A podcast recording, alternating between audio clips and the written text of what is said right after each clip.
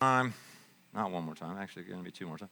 All right, let's. Uh, we're going to pray the scripture. We've been praying the scripture throughout the time that we've been going through the Gospel of John. We'll continue to do that. Um, again, I want to encourage you. Don't let it become rote.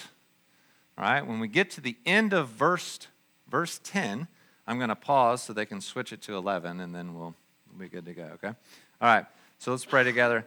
I want to know Christ and experience the mighty power that raised him from the dead.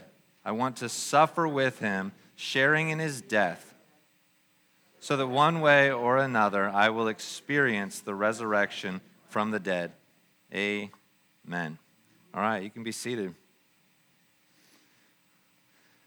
And so uh, we're in chapter 5 of the Gospel of John, which will continue uh, today. We'll go through verses uh, 16 through 47.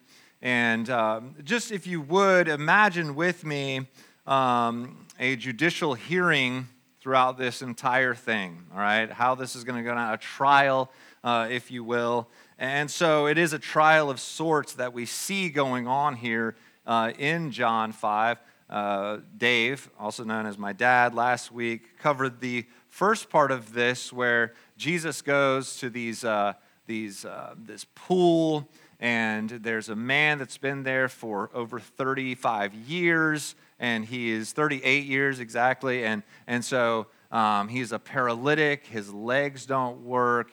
He's looking for healing, but he can never get to the pool. Um, and we can imagine his condition 38 years as a paralytic. Um, we can only, not to be gross, but we can imagine the hygiene situation there. Uh, and so he's there. And Jesus comes and, how dare he, on the Sabbath, uh, he comes and he heals this man. And he says, Do you want to be uh, whole? Do you want to be healed? And uh, yeah, kind of been trying to do that for 38 years, actually. Um, and so uh, Jesus says, Pick up your mat and, and go and then later on meets him in uh, the, the, the temple and he says, you know, don't sin uh, or, you know, it could be worse. And so Jesus is dealing with this guy on multiple levels, and, um, but he heals him on the Sabbath, all right? And, and the Pharisees, the, the religious elite of the time, uh, do not like this, all right? It is not so much the healing that they don't like, even though that was bothersome to them because it only gave credit to Jesus uh, for what he was doing. It was the fact that he did it on the Sabbath and broke one of their um, religious, long standing uh, traditions. All right? And so that is where we start today, then, uh, with Jesus uh, as the criminal in the scene. Uh, the Sadducees are going, or the Pharisees, excuse me, are going to uh, be the ones that are going to be prosecuting him. And so we're going to enter in, if you will, to this court scene that's not taking place in a court at all. All right? Uh, but here we are. And, and so John 5, 16 through 18 says like this So the Jewish leaders began harassing Jesus for breaking the Sabbath rules. But Jesus replied, My Father is always working, and so am I. So the Jewish leaders tried all the harder to find a way to kill him, for he not only broke the Sabbath, he called God his Father, thereby making himself equal with God. And so, two, two charges are being brought against Jesus here. And those charges are healing on the Sabbath or breaking Sabbath regulation, doing good on the Sabbath. And so he heals somebody. And then what the real kicker is, is he's claiming this equivalency with the Father, meaning that he has authority and meaning that he can do things um, that are unique because of his unique relationship to the Father. And so uh, and this, in fact, says this that he is, uh, he is the Son of God. Now, this really just shakes him up. All right? Because, hold up, you have just said that you are equal to God. All right? That you are special. You are God's divine agent on earth, that you are the Messiah, that you are the one that's been talked about, the one that's going to come. And so, what we want to do is we see that we want to do this. We want to wrap our heads around this was kind of a big deal for him to be doing this stuff and to be saying these things. This was a huge deal. All right, and we continue on to John 5, 19, 30. Before we do that, we have the two charges. Don't forget those breaking Sabbath regulation and then equivalating or equivalating? No? Bringing himself into an equal position as the Father. Okay? Thank you. I just make up words. All right, um, we know you do. All right, now, there is someone over here that does make up words on the daily. All right, uh, John 5 19 through 30. so Jesus explained, I tell you the truth, the Son can only or can do nothing by himself. He does only what he sees the Father doing. Whatever the Father does, the Son also does. For the Father loves the Son and shows him everything he is doing. In fact, the Father will show him how to do even greater works than healing this man. Then you will truly be astonished.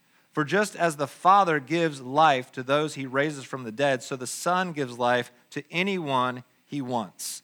In addition, the Father judges no one. Instead, he has given the Son absolute authority to judge.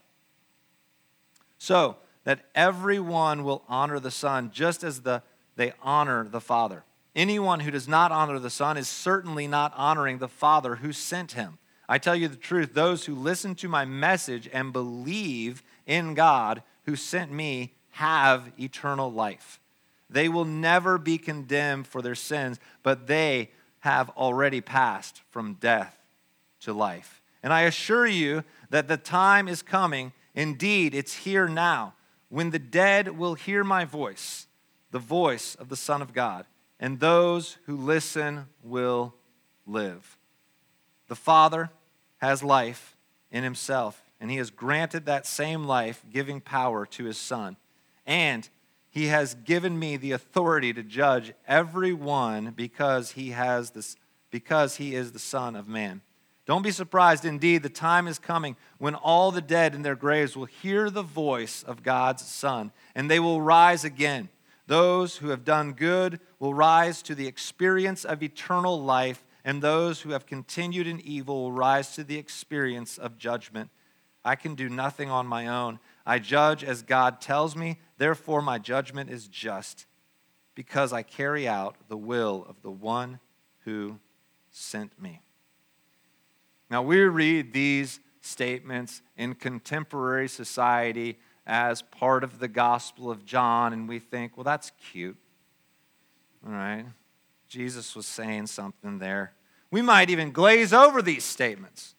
You know, maybe it's in a maybe it's in a time where you're reading the Bible and you're thinking it's Tuesday and you're thinking about tacos tonight and you're reading over these statements and it doesn't really hit you.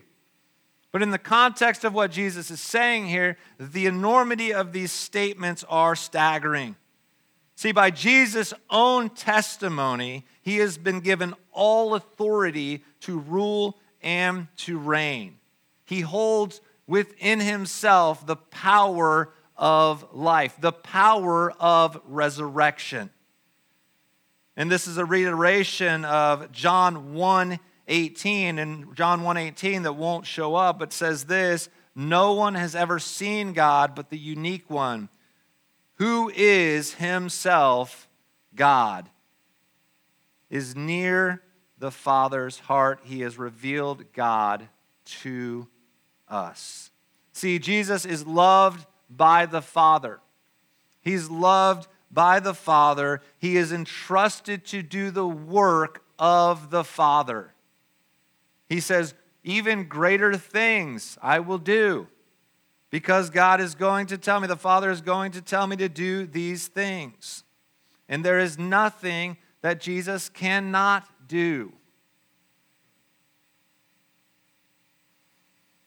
Now, it is great that Jesus is making these claims. But again, context is everything, right? Have you ever been taken out of context? How many of you have friends in the room? Not, I mean, they don't have to be in the room, but you, has anybody ever had a friend in their life? Good. Uh, good. We used to do a thing called talk to one another. Now we text one another. All right? Has your text to anyone that you know ever been taken out of context? Anyone? Today. Chuck said today. All right? I'm not even gonna, we're not even gonna go. Okay, so, yes. All right, and you've had these discussions I thought you meant. All right? Can I tell you how I took something out of context recently? I know you guys wait for these, man. You're like, so I am married to an incredible lady by the name of Jen with two N's. All right, and we were talking about things and life and kids and their desires to have a four legged friend times two. And as we discussed this,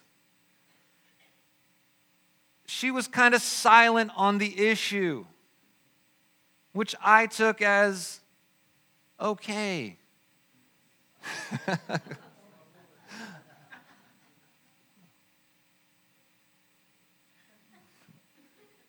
what color do you want your doghouse to be built, Andy? Um, and so I went and got a dog. And I was like, well, the kids are paying for part of it. They're, you know, five of six of them are working now. They're willing to chip in. And Jen's silence meant yes in my mind and in the kids' minds. I will say that. All right the one advantage that the kids have is they eventually get to leave our house and I have to stay there.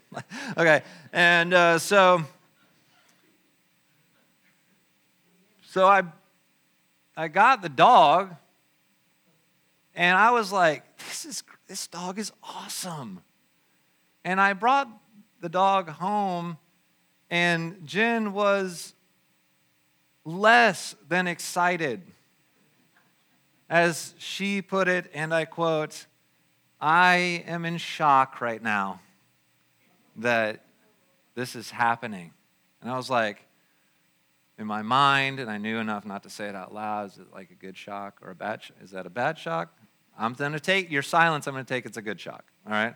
And so, since then, because it was a long time ago that that happened, it's like Friday.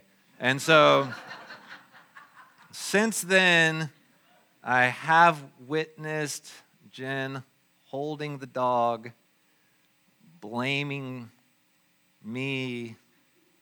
I don't know. Anyways, so I I think she's I think she's gonna like it. Maybe. All right.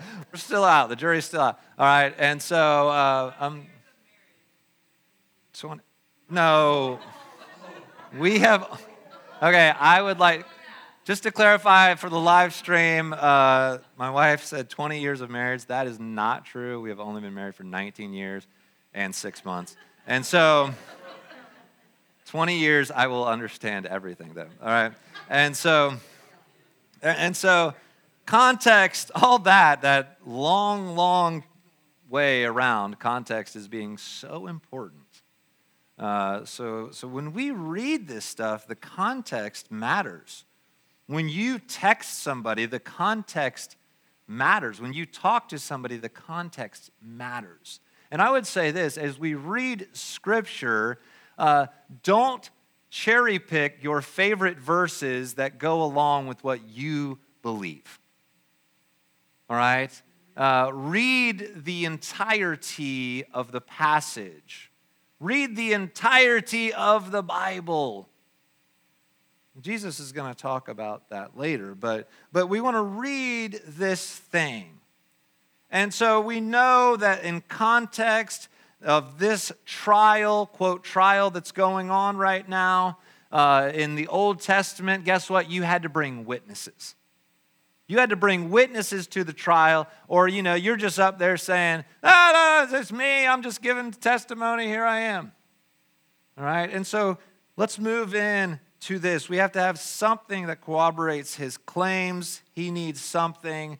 In John 5 um, 31, it says this If I were to testify, this is Jesus speaking, on my own behalf, my testimony would not be valid. But someone else is, is also testifying for me, and I assure you that everything he says about me is true. In fact, you send investigators to listen to John the Baptist, and his testimony about me was true. Of course, I have no need of human witnesses, but I say these things so that you might be saved. John was like a burning and shining lamp, and you were excited for a while about his message. But I have a greater witness than John my teachings and my miracles. The Father gave me these works to accomplish, and they prove that He sent me. And the Father who sent me has testified about me Himself. You have never heard His voice or seen Him face to face, and you do not have this message in your hearts because you do not believe me, the one He sent to you. You search the Scriptures because you think that they give you eternal life, but the scriptures point to me. Yet, yet you refuse to come to me and receive life. Jesus calls four witnesses, five witnesses, excuse me, up to the stand. The first is God Himself, the Father. The second witness is John the Baptist. The third witness is Jesus own works. The fourth witness is scriptures. And the fifth witness that we'll see is going to be Moses. And why would he speak about Moses in this passage? Because he was a patriarch of the faith, he was a father of the faith, he was foundational uh, for these people who are currently harassing him. And so he brings these. Now, if you were you thought they were agitated when he said that I'm the son of God, when he says this stuff, they're really ticked. All right, because he's bringing before them these witnesses. And now here's what I love Jesus is not doing this to be a smart bud or a wise guy or anything like this. It's just the tradition of the court or the trials that went on. If you brought charges against someone, and then they were found to be false, or there were witnesses that would corroborate his story, you could then turn from defense, the defendant, to prosecutor. All right? And so this is what Jesus does. He kind of turns the tables and he says this in John 5 41 through 47 Your approval means nothing to me and because I know you don't have God's love within you, for I have come to you in my Father's name, and you have rejected me. Yet if others come in their own name, you gladly welcome them. No wonder you can't believe, for you are you gladly honor each other, but you don't care about the honor that God, the honor that comes from the one who alone is God. Yet isn't it I who will accuse you before the Father. Moses will accuse you. Yes, Moses, in whom you put all your hopes, or your hopes. If you really believed Moses, you would believe me, because he wrote about me. But since you don't believe what he wrote, how will you believe what I say? We see these writings, these writings happen in Deuteronomy where Moses is telling about one that is to come. That, hey, when that person comes, you need to listen to him. So the fifth witness is Moses. And here is Jesus, he's calling out the Pharisees, saying, Listen, I don't care what you think about me. And he's not saying it as a 15 year old punk. He's saying it as a man who is, in psychology terms, a differentiated person. Matter of fact, I learned this this week. I was listening to a podcast called Managing Leadership Anxiety, and it says this that secular uh, family theorists, all right, that deal with families uh, in counseling, secular family theorists all agree that Jesus Christ of Nazareth is the most differentiated person who ever walked the earth. And you might be saying, what does that mean? He's the most different person that ever walked the earth? He's the most differentiated, meaning he makes a statement like this Your approval means nothing to me because I know you don't have God's love within you. That's a differentiated person. A differentiated person is someone who is on mission that isn't sidetracked and overcome by the feelings or the thoughts of other people. Now, here is the deal. Here we get this idea, right? I kind of like this Jesus. I like Rambo Jesus here. Uh, does he have the thing? Does he have the Chewbacca thing across here? Is he? Okay, we get this idea. Okay, Jesus, differentiation also was full of the love of the Father. We like to be differentiated and like, I don't give a crap what anybody thinks about me. The only problem is this we often do that without the love of the Father. We often do that as referring to others as not uh, what, what, what I've read recently is an I thou relationship. And between I thou relationships, I never am dealing one on one with someone. The Holy Spirit is always in between us. When I deal with people as I it's, I deal with them as unhuman. I don't deal with them as image bearers of God, I deal with them as it's you know, they, those people over there. We've all said it, right? Have we not? Maybe in this room, maybe someone hasn't. You guys know exactly, like when I say that, you know exactly what I'm talking about. You've taken one person from a group, they, all them, they are like. You've done it. You've done it uh, based on race. You've done it based on socioeconomic status. You've done it probably based on other, other Christian groups, right? We've all done this. Oh, those Pentecostals. I just, oh, the Presbyterian. Oh, the Baptist. Oh, because we've got it all together. And how many people, and I can tell you this, how many people have said, oh, those vineyard people? I am, I am not sure. All right, what is going on there? All right, uh, but we've all done it. And here's what I would want to say is this that, that because we've built our sacred temples, and because we're right, and we think we're right, uh, I would wonder if you would ponder with me today if this is just uh, constructs that we have built in order to make ourselves feel better. And I know that that can be a, a word that can have very negative meaning in our day and age, these social constructs. But I do wonder that. Have we built idols out of things? Have we possibly built idols out of the activity, specific activity of the Holy Spirit. That we require God to show up in this way. And how could God show up and the Holy Spirit show up in a Lutheran service? How could that happen? How can God be amongst the Pentecostals when they're doing all that stuff? You know, they're doing the most here they're doing the least here. We kind of like it right here. I'm contemplative and I pray.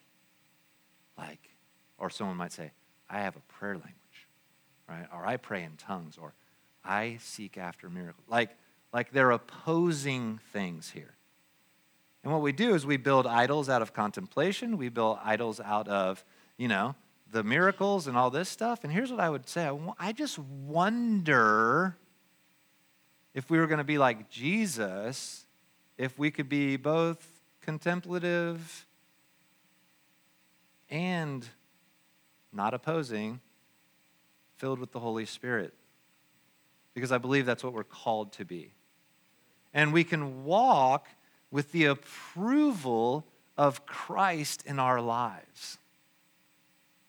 That we don't have to build idols, that we can recognize that our brothers and sisters in other parts of the faith, in different denominations, are following after the King of Kings and the Lord of Lords. And here's what I love most about it is that Jesus has been given the authority to judge, not me. Somebody says, Well, where do you think they'll spend eternity? I don't know, because I am not the Father.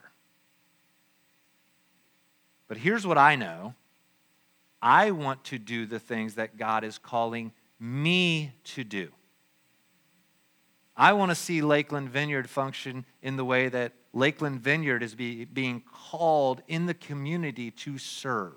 I want us to serve one another as brothers and sisters in Christ. Well, what if they don't have their theology just right? Hey, I want to tell you a little story. You don't either. Okay? And guess what?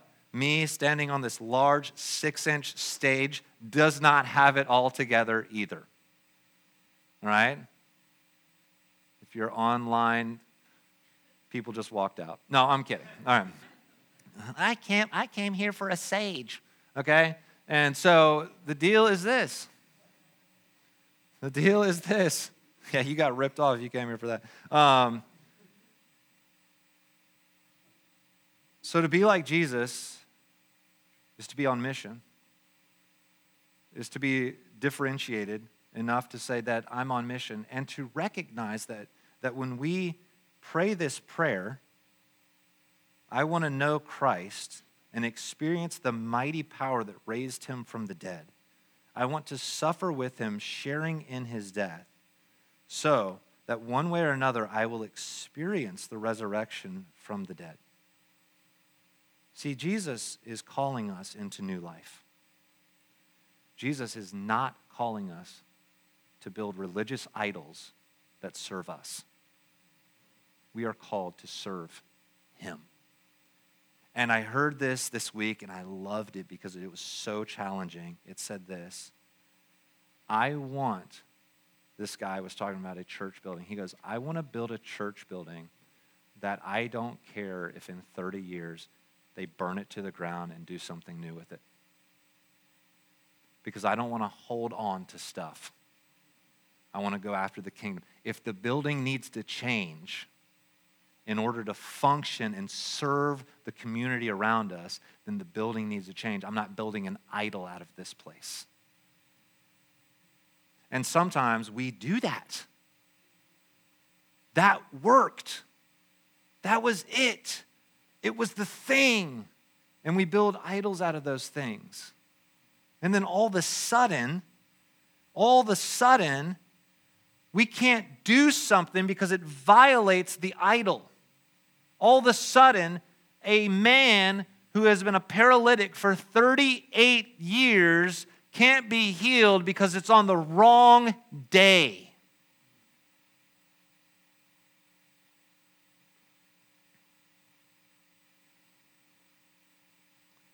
So here's what I would say to you, church. If there's idols in your life, and I would say this examine, sit with the Holy Spirit.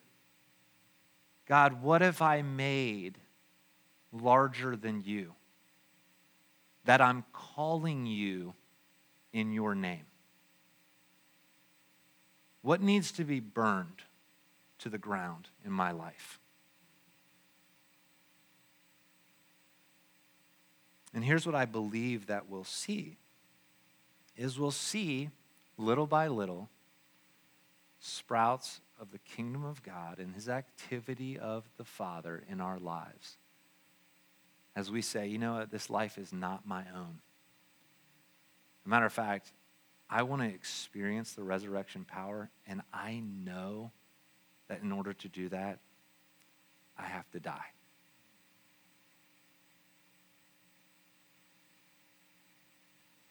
And so, guys, let's be partners with the Father, the Son, the Holy Spirit in building the kingdom of God and not building idols. I want to announce something today that I'm super excited about. Um,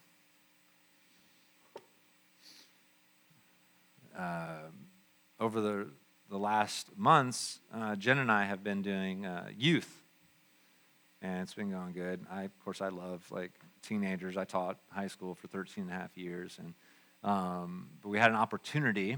And so, just to give you a little bit of context for this, this is totally good news, by the way.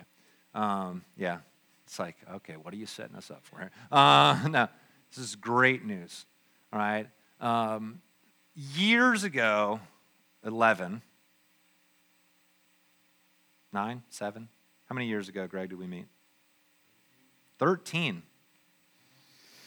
Back when I had hair, I didn't. Um, I met a guy by the name of Greg Mays. Um, and how I met him was I was the department chair at George Jenkins High School of the Social Studies Department. And Greg was um, going to be a teacher. And so we sat down and we interviewed people, and, you know, Greg just sticks out. He's this guy, man. I mean, he's really just impactful when you meet him. He's very uh, direct. He's also um, uh, very humble at the same time, and so and and compassionate. And you can get all this from an interview, all right? Uh, I, I sat with a guy one time I interviewed, and he looked at, I said, Where do you want to be in five years? He goes, In your seat. And I was like, I order paper and markers. Um, and so we dismissed him. I'm like, You've set your goals too low. All right. And so, next. Okay. And so, uh, so we meet. Uh, anyways, he, he works at George Jenkins High School and he's in the social studies department. And we worked together for a while and um, for a long time. And we did ministry together outside of these walls and outside of uh, the church where he goes and his walls. And, and so and so we go and we do this ministry together. And we've always wondered, you know, like, God, what would be so awesome to do ministry together, like at a place. And so I got to tell you one story that I tell everybody about Greg just because it's so good. Greg is a first year teacher. I'm the department chair. I'm checking on him, saying, hey, how are things going? Greg, I am in the common room, and Greg is back in the book room. He comes, I'm not going to say running, but I'm going to say Olympic walking, um, out and I don't know what he handed to me or what he like, or, or like kind of like maybe even pushed me out of the way. I might be just, I don't know. He's like, you can have this. And I'm like, uh, this ain't good. All right, so go into like crisis management mode for which me was at the time, oh God. Um, and so uh, this is not good. And then he starts cracking up, and, and I start crying. And um, no, but he he's cracking up. I'm cracking up. He's like, I'm just kidding with you, man. And I said, you know, but there was some stuff, and so we were able to go back in the book. And I said, dude, let me. Can we just pray together about what's going on, right? And so that has continued. All right. And so uh, I'm talking on the phone. Uh, to him the other day, and he says, Hey, what if I knew a guy that had a really great relationship with the pastor that was willing to be the interim youth pastor at Lakeland Vineyard. And I'm so dumb, I was like, man, who does he know? um, no, I didn't think that. So, so we were able to talk about it. Uh, brought it before the board or the elder board, and they were on board with it because they know Greg and his um, character. And I, I, would be remiss to say this um, he has a partner in ministry too um, by the name of Sonny. And. Um,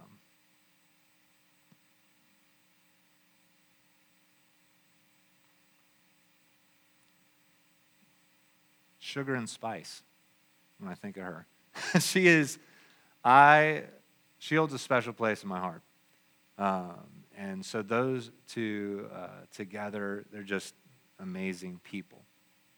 And uh, so Greg is going to step in as interim youth pastor here at Lakeland Vineyard. Um, and I'm super excited about that. Yeah. Greg, can you, can you come up here?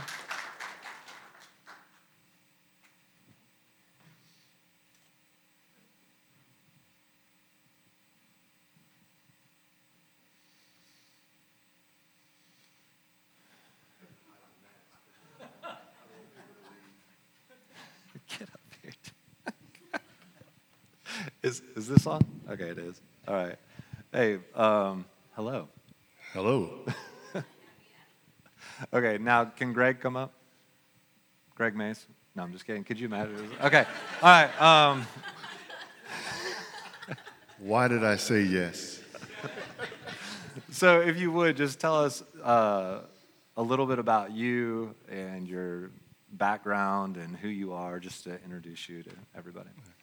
Well, last week um, when I talked to Pastor Andy, I decided to accept Christ as my Lord and Savior. I thought the first thing I should do is start teaching youth. Amen.